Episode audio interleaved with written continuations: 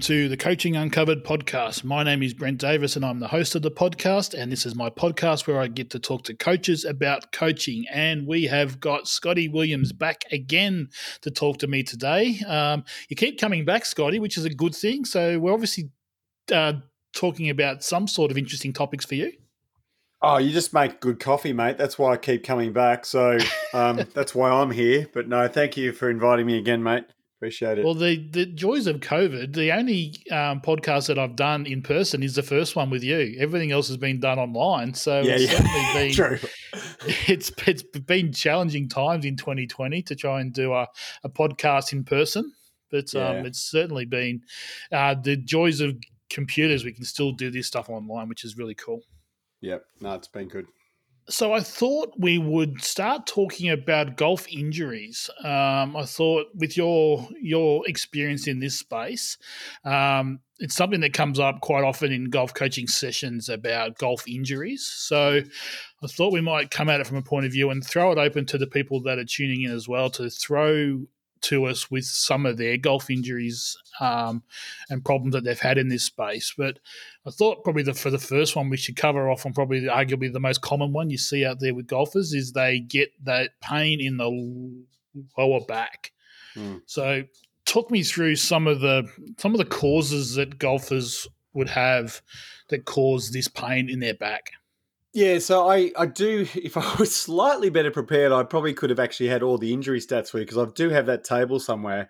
But it is definitely in the top two um, low back pain for golfers, and it, it's one of those things that's probably a little bit um, misunderstood in in so much as how violent the golf swing actually is on the body. So there's been two different studies. One showed that it was six times. One showed that it was eight times your body weight in compressed uh, in shear force actually through the lumbar spine at impact with driver. Um, and there's been some EMG studies that have shown that the muscles that are sup- that are trying to support the joints at that time are working at anywhere between 300 up to six, 700 percent of their what we call MVIC, which is maximum uh, maximal voluntary isometric contraction. So basically, they work out, they can test manually and work out how hard you can push with a muscle. Then you measure it dynamically, and it has to output much, much more than what your sort of perceived maximum is. So, anytime you're getting sort of over 150, 200% of your MVIC, the muscle is really sort of maxing out. And obviously, what happens sometimes is the muscles aren't quite strong enough to hold those forces. So then the joints transfer in deep and you actually cop a bit of load and you need to rely on your ligaments to actually hold the joint together. Now, some which of can't those, be a good thing. it doesn't sound very nice, does it? and um, but you know that's that's what happens. And and um, as much as the the forces that go through the human body might be a bit of a surprise to people, it's probably not that much of a surprise that it can cause low back pain because so many golfers have experienced from time to time um, a at least a stiff lower back the next day from playing golf, if not during or after a round, or and and probably even more um, commonly a driving range session actually, where it's a bit more repetitious. and probably also at a at a driving range as well, hitting off synthetic grass off concrete is probably not ideal for Yeah, for uh, stresses going through the body as well. because you got that that deceleration. You haven't got the, the ground breaking up and allowing the club head to move through. The deceleration then shoots back up through the shaft and through the body. So it just makes that impact uh, point, which is where most of the um, load goes back through the body, that a little bit more uh, violent to the body. So um, yeah, so um, now from a, a golf coaching point of view, um, obviously a good golf swing is a lot healthier than a bad golf swing. Um, and it, it's sort of nice to, uh, you know, so you guys obviously, uh, the PGA professional can very much play a role in prevention of low back pain just by helping the golfer to swing more efficiently. Um, so uh, one one of the things that would happen by doing that, so so if we look at some of the biomechanical causes of low back pain, one of the main ones is crunch factor, which you would have heard about. So as you're coming down to impact, um, side flexing. If I'm a right hand golfer, I'll side bend to the right, and I'll compress all the joints, the facet joints in particular, but the disc cop a bit of a compression there as well. um, right as the load is going through my body. Um, you can also get it from the sort of reverse C position, which is in that follow through position and repetitively doing that over and over again. So these are similar things that happen to fast bowlers, actually, that sort of side flexion with rotation, um, right as the load is transferring up through your feet and into your body. It's um, it, and you t- touch on a great point there. I think um, it's really important for golf coaches to be um, get their basic understanding of this type of stuff um, clear because if you aren't teaching an effective golf swing, you can cause problems. You can cause injuries. So you need to understand that 3D stuff and understand a bit about how the golf swing should be um, done mm. um, because you can certainly cause injuries to golfers out there. So and certainly encourage golfers to get a bit of a, a general understanding of 3D golf swings and how how it how it should work. So yeah, so, so part of that sort of upskilling yourself, um, this is for anyone really, but Cabri et al. C A B R I. Um, 2009, there was a systematic review on golf injuries. There's actually been multiple systematic reviews done, but that's probably one of the better ones. And there's a nice little diagram that I've sort of appropriated, which that shows all the different zones of the body and the phases of the swing that actually loads those areas. So that can be a nice little shortcut. Um, particularly for golf coaches to to understand if someone if their um, client or their player that they're working with is telling them that they're getting sore in that area of their body, that they could sort of instantly go, well, it's probably likely to be this phase of the golf swing, you know, and train their coach's eye straight to that point, and maybe see if they can um, make some adjustments, which are probably going to result in better performance as well, no doubt. So, from a physical perspective, if someone came to you with those with those problems in the back, what type of screening do you do early on to find out if it's a, a golf swing problem or it's a physical breakdown or is there something underlying that's causing those problems for that player? Yeah, so it'd be probably a three pronged approach. I would love to see a video of their golf swing. It'd be great if I have coach input on that as well. But my eyes generally good enough now to be able to spot some of these things. Um, particularly for you know phones are so good now, you can slow it right down. You can actually see biomechanically what's happening.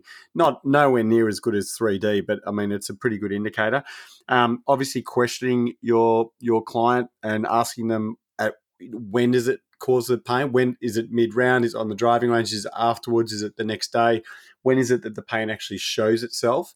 Um, because if they're feeling it during the swing, then you can often break it down to which part of the swing, and they can actually tell you the answer to that. Um, and so then that takes me straight to maybe two or three screenings that I'll physical screenings that I'll do. So if it's low back pain, I'd be looking just looking at the musculature and the symmetry of their lower back and seeing if it's overdeveloped on one side um, seeing if it's straight, if the spine is straight, and then doing some dynamic range of motion tests, particularly lateral flexion, can show how the joints are functioning in the spine. Um, so if you can see that they're a bit blocked one way, um, if, if they're blocked one way, so let's say you're, you're standing up tall and you reach down, you can measure it sometimes with how far they can reach down one leg versus the other. But I'm I tend to look more for the actual spine itself when they're doing that test.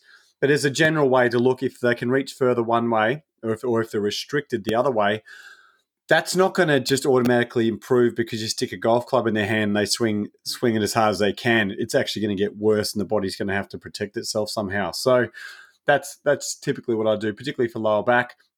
Um, one of the other big indicators, so um, Kerrie Evans, so 2005 predictors of low back pain in young elite golfers, which was actually done on trainee golf um, PGA trainees.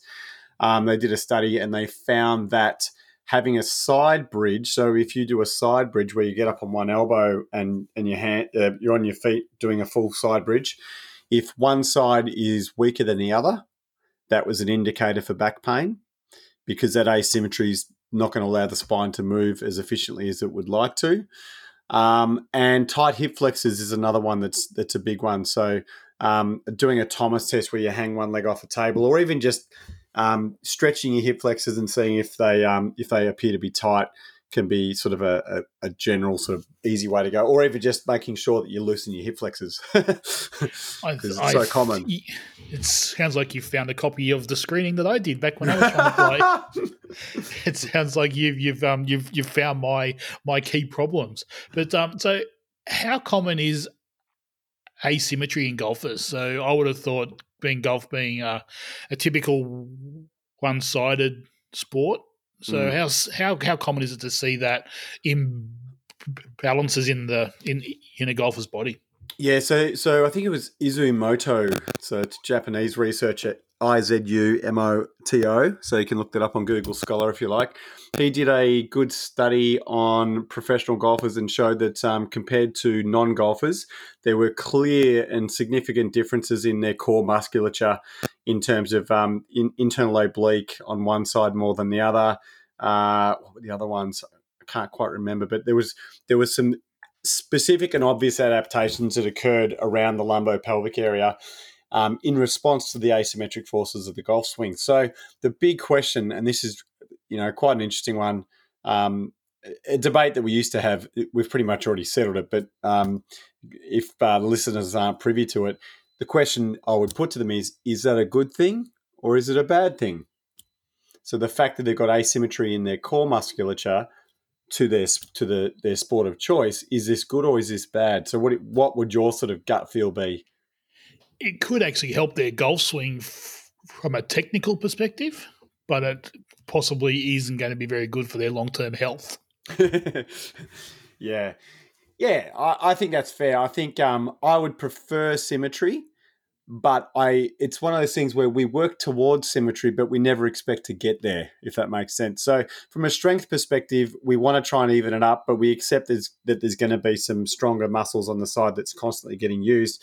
But when it comes to losing range of motion, so if you're getting an uh, let's say a, an inaccurate firing pattern of muscles, and all of a sudden to the point where their side flexion of their lumbar spine is not equal anymore, well, that's actually not a positive adaptation. So that's something that we need to address. So if they're actually moving really well, but they're a bit stronger on one side than the other, it's probably not going to be an issue. But, you know, there's a lot to be said, and the long drive guys are really big on it these days, strengthening that opposite direction um, you know, it actually that will actually potentially help your swing because if you strengthen the muscles that are going to stop your rotation, it's equally as important as the ones that will create rotation. So, I tend to try and train train them um, with extra sets the other way, essentially, or left-handed golf swings for the right-handed golfer. Well, you, you certainly see that in the super speed protocols when they're when you're training with the speed sticks, they're doing swings both ways when it comes to yeah. training in in that space. So that's obviously got some um, scientific support there. Yeah, I know Clint Rice was was big on that one when he was um, taking me through the super speed stuff, and uh, uh, it's been pretty big in baseball for a long time. We I played a lot of baseball, and we always used to swing left handed and hit left handed, and I mean it's a nice skill challenge if nothing else, but it certainly unwinds the body and and makes it healthier. Yeah, no, that's cool. That's really cool. Um, okay, so we've covered off on some of the basic causes of that of that pain. How do we fix it? Yeah, good question. So um, from from the, I'm going to throw it back to the golf coaching initially. I've I've obviously got what I would do as well, but um, one of the one of the really good studies that I really liked um, was the, and I know I've mentioned this one before, but when they looked at center of mass and center of pressure and they came up with this um, measurement called the angulation jerk. And essentially, what it was was how smooth um, and how balanced professional golfers were compared to club golfers during the golf swing. So it's certainly to the naked eye, it looks that way, doesn't it? It looks smooth, it, it, looks balanced, it looks healthier because when you fall off balance a little bit, and there's unwanted compensatory moves that occur, there's a number of bad things that happen with that that don't happen with the professional golfer. Um, hence why the professional golfer, even though they still get these injuries and pain, but they're, they're, they're copying those injuries at probably 10 to 20 times the training volume that the club golfer will get. And the um, speed as well, because they're swinging a lot faster. Absolutely. So we can, and they're traveling a lot more, and we can probably forgive them for that.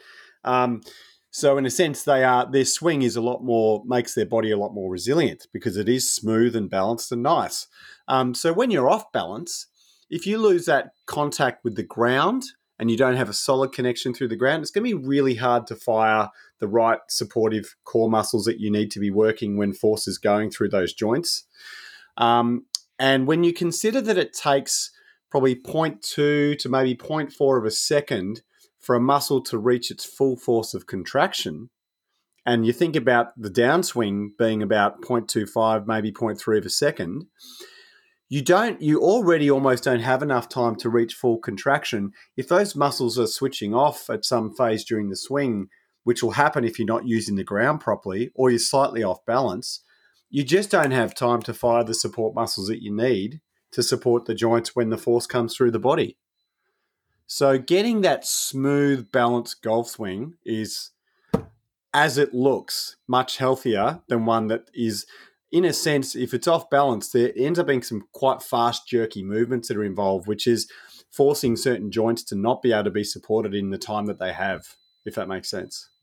So I will take that handball and that, that, that that that complete palm off to say I can't fix it. yes. It's a coach's job to fix it. So I thought that was pretty ordinary, but that's fine. I will I will certainly certainly take that handball, and um, I would enforce that point that it is important to have that that technically correct golf swing. That certainly makes a difference, and um, probably some of the biggest problems I see with golf swing per se is the concepts golfers have in their heads about the th- things that they have to do, and it's stuff like keeping the the lead arm straight, keeping the head down, all that stuff that puts undue strain on a person's golf swing. If they're trying to do that stuff from a golf technique perspective, that just makes it harder and harder on the on the body to actually try and compensate to to do that. If you've got someone that's physically trying to keep their head down on a mm. driver swing that's going through the ball at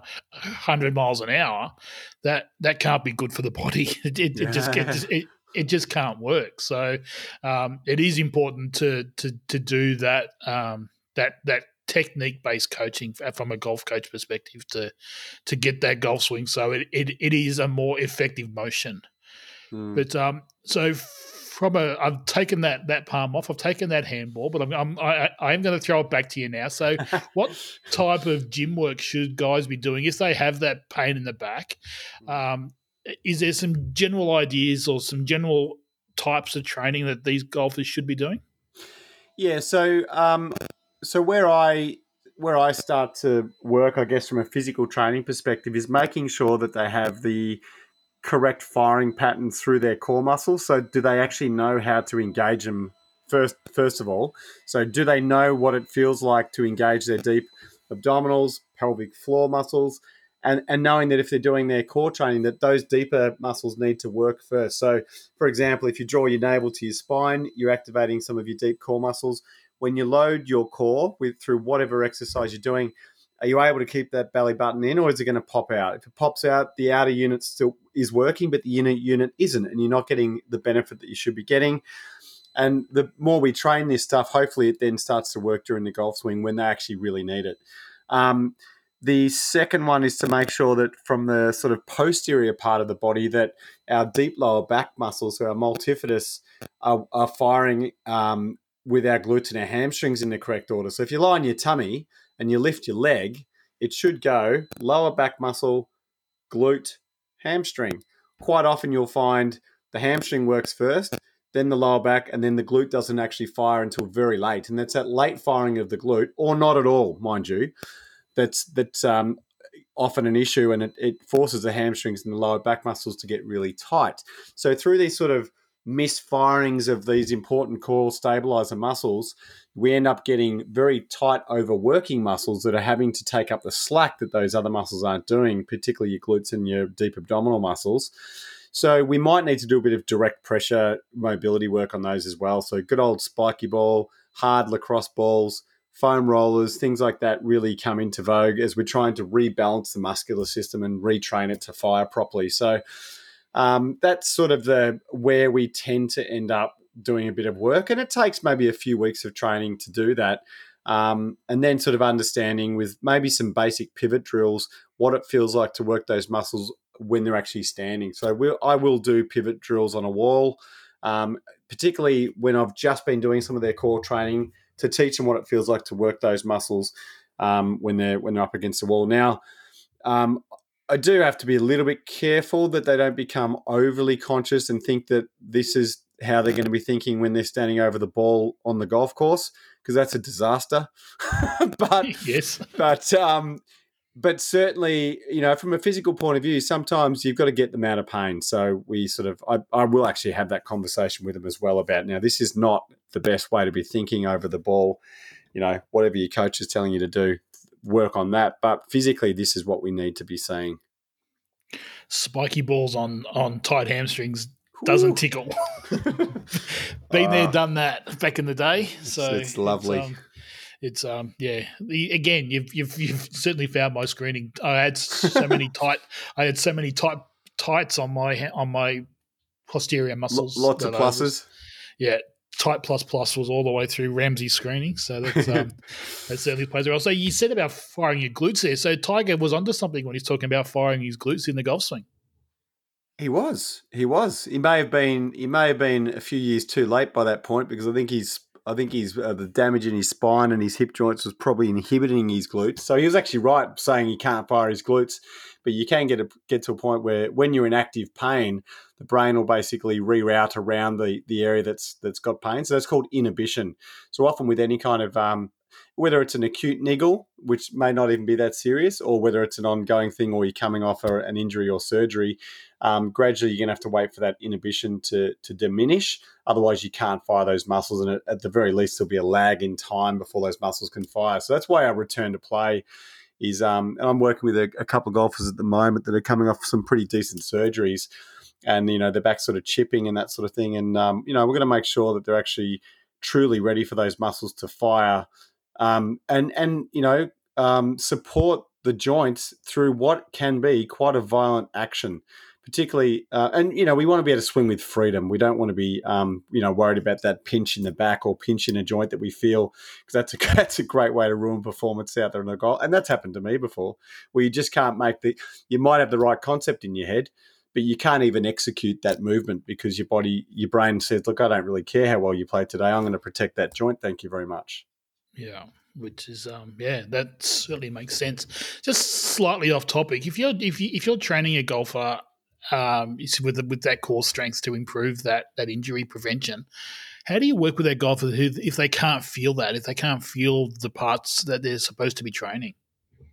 Yeah, so I've got basically a whole bunch of little tricks, um, probably similar to a coach would if uh, you know you sort of got plan A didn't work, plan B, plan C, plan D, and I've got my ones that tend to work with most people. So it can really just be a case of them even sitting and clenching their butt cheeks so that they actually rise up a little bit. Um, so you got that feedback of your body weight against the chair. I mean, most people can sort of do that. They can actually squeeze their buttocks while they're sitting on a chair. I'm um, doing it now. there we go. I, I, noticed you got a little bit taller actually in your, in the Skype that we're on at the moment. So that that you know, it, it, can be that simple to, to know what it feels like to clench a muscle. Um, and so, so using feedback techniques, so putting your hands around your waist and actually feeling your, your uh, navel draw into your spine so that you become narrower. We can. Um, I've even got some feedback tools that buzz and that sort of thing. If um, if they're doing it properly or they make a tone or a sound, there's been a bunch of things on the market that can help with that. That's probably more your second step where you've taught them to fire the deep abdominals. So if you're lying on your on your tummy, for example, and you pick your tummy up off the floor, and you can actually feel, even if you've got a bit of extra pudding there, a bit of extra padding, you can still feel that pressure change by drawing your belly up. So whatever it takes to get that, and feedback is really kinesthetic tactile feedback is very important. Um, and typically, getting the glutes to work, you get people to dig their thumbs into their glutes and actually feel it working so that they can make that stronger connection between the brain and the muscle. Um, and then, obviously, the next step is okay, let's get up into a real position and see whether you can still make that work. And there's a, a whole bunch of ways to do that. Knee band, putting a knee band on over the top of your knees um, when you're in standing is a great way to try and get your glutes to fire in standing. Um, yeah, so really just just a bunch of different tricks for diff- whichever muscle group we're working with, and that that's sort of um, stuff that you need to be able to pull out pretty quickly as an in, as an instructor. Makes sense. Makes sense. Now this is probably tied into the uh, fixing of the back pain, but if you haven't got any pain at the moment, if you're a healthy golfer, how mm. or how would you prevent getting it in the future? Is there something you can do from a training point of view that will help you stop getting that pain in the future? Yeah, so um, typically, uh, like say, if we get our uh, new squad of um, athletes in it at um, the PGA, I will in the first uh, two to three months we do lots and lots of bridges and lots of bridges with knee bands on. Um, because I'm just assuming that they're going to get some pain at some point because they're stepping up their their training volume so much, particularly with their golf practice um, coming into the program.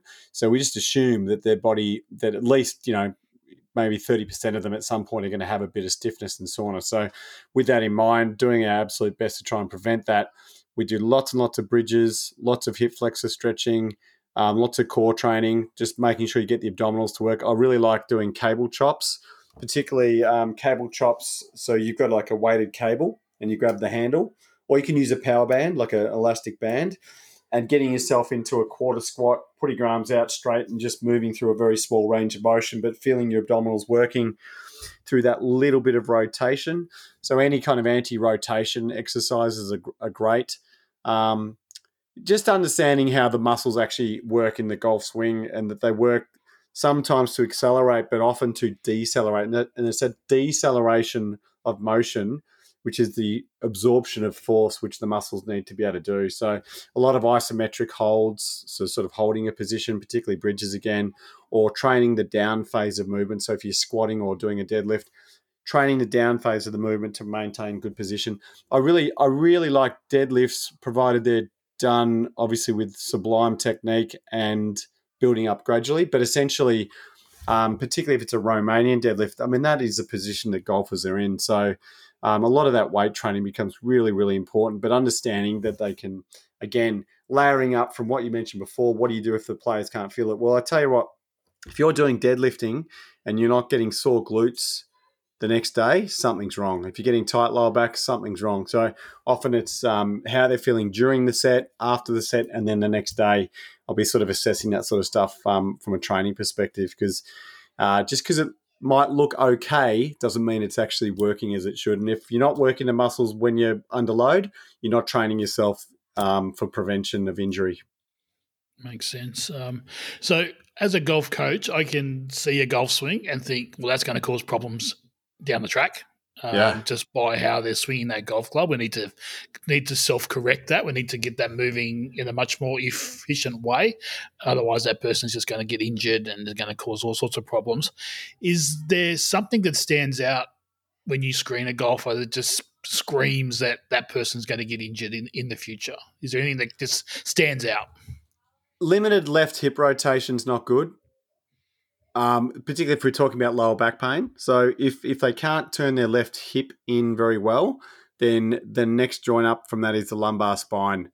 And if you can't use your ball and socket joints in your hips by utilizing your glutes, then you're not going to absorb the force where you need it, and it's going to be the next the next uh, next cab off the rank, which is your lumbar spine. So that's that's never going to be great. Um, we've got to make sure that the ball and socket joints are really, really good, and then we know that at least they have the ability to absorb that force. Um, typically, if we see an asymmetry in lumbar spine flexion, I know they're probably already on the way to feeling a bit of discomfort. Um, because it's due to that overworking of the lumbar spine, the muscles along the lumbar spine, and, and the inactivity of the abdominals and the glutes. So we know that that's probably going to be an issue. Um, like you, I can look at a golf swing and sort of know where the different where the force is actually going in the body, and then so we can sometimes uh, sometimes look at that. Obviously, you know, if players are getting really high hands and a high left shoulder through impact because they're running out of room because they're not pivoting properly, you can you can pick two or three joints that are potentially going to cop it, whether it's their neck on the left side or whether it's their wrist. Um, but but all of that stuff is sort of a I don't know. It's you see that global pattern, um, work out where the screening fits in and work out what the changes need to be. But it's probably going to be towards a biomechanically efficient golf swing and a healthy, um, supported body. You know, they're probably what we're going to be the holy grail that we're going to continue working towards. Now I kind of get a sense of where you'll go when I when I ask you this question, but I'm just I'm keen to get it from the expert as opposed to just the golf coach that's spouting it out. how much pain should a golfer be putting up with when they're training? How much is too much pain? It's all about the quality of the pain. I don't know if you knew I was going to go there or not, but um, so there there is good pain and there's bad pain, and there are quite a lot of people that don't know the difference, um, and I forgive them for that because uh, it you know everyone's different, and you know people some people their kinesthetic awareness is really high, particularly if they've been brought up doing certain sports or gymnastics or with uh, you know dance or that that kind of thing could really help. Um, so that sort of brain body connection. Not everyone's developed it that well, or perhaps they're just sort of not that way minded. Um, but you real, I really do push the point of where is the pain.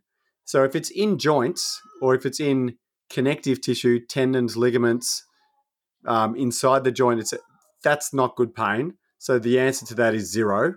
You really should put up with zero of that. Um, you should address that, is what you should do. Um, obviously, you know, if you're Tiger Woods and you're limping around in the US Open with a broken leg, with, with, a broken leg, we go, well, we all actually give a pat on the back. I mean, there's a time and place. Don't get me wrong. You've got to be tough. You've got to be resilient in any kind of competitive sport. But in terms of in the training phases, um, we, we should be definitely addressing addressing that. Um, and but but in terms of um, you know muscular pain and uh, pain through effort, perceived effort, and that sort of thing in training, well, that's going to be part of the package for sure. I don't want a lot of DOMS, so I don't want a lot of delayed onset muscle soreness when I'm training players. It's probably okay in that first couple of weeks of general preparation, but I want their body to become quite familiar with the movements that we do in their training program so that they're not overly sore because I don't want to be interrupting their skill acquisition too much. And I know that it is possible if the recovery is good and we program them correctly, they should just sort of have that nice, nice sore, if I can use that word. just that little bit of a, yeah, I can tell I did a workout yesterday, but I kind of feel good for having that. Um, I don't want extreme soreness. There's something not quite right if that's happening, even if it's positive soreness. Um, that's still not quite right for mine either. What, what's your um? What did you think I was going to say? no, no, you were you were exactly on the same path okay. that I was thinking, which is great. And uh, just just touch quickly on that on that that soreness through training. We didn't kind of touch on it too much with the with the periodization podcast, mm. but um, I'll it's something that will come up in the coaching one depending which order this these podcasts come out, but um, mm. that could have already come out, and we mm. spoke about it. But it's about um, training through that, and I've always been of the opinion that a, a good quality trainer should be able to build you a program that will increase the strain and increase your strength without putting too much um, soreness into the body. Is that mm. a fair point to make? It's um, um yeah. Look, everyone's everyone responds differently. You can you can have a program and you can have like people can literally do the same thing. And out of 10, 10 athletes, you're going to have two that get really sore, two that get a little bit sore, two that can just tell, and then you know four that don't feel anything. And and it could be it could be how well hydrated they are, how well they sleep, how well they eat, their genetics, their physiology, their training age. It can be so many different reasons, but the general principle is gradualness. We want we want to have a nice gradual approach. Um, the good thing about getting a little bit of soreness through, um, let's just say, your glutes or your abdominals, is that you get to make that brain body connection.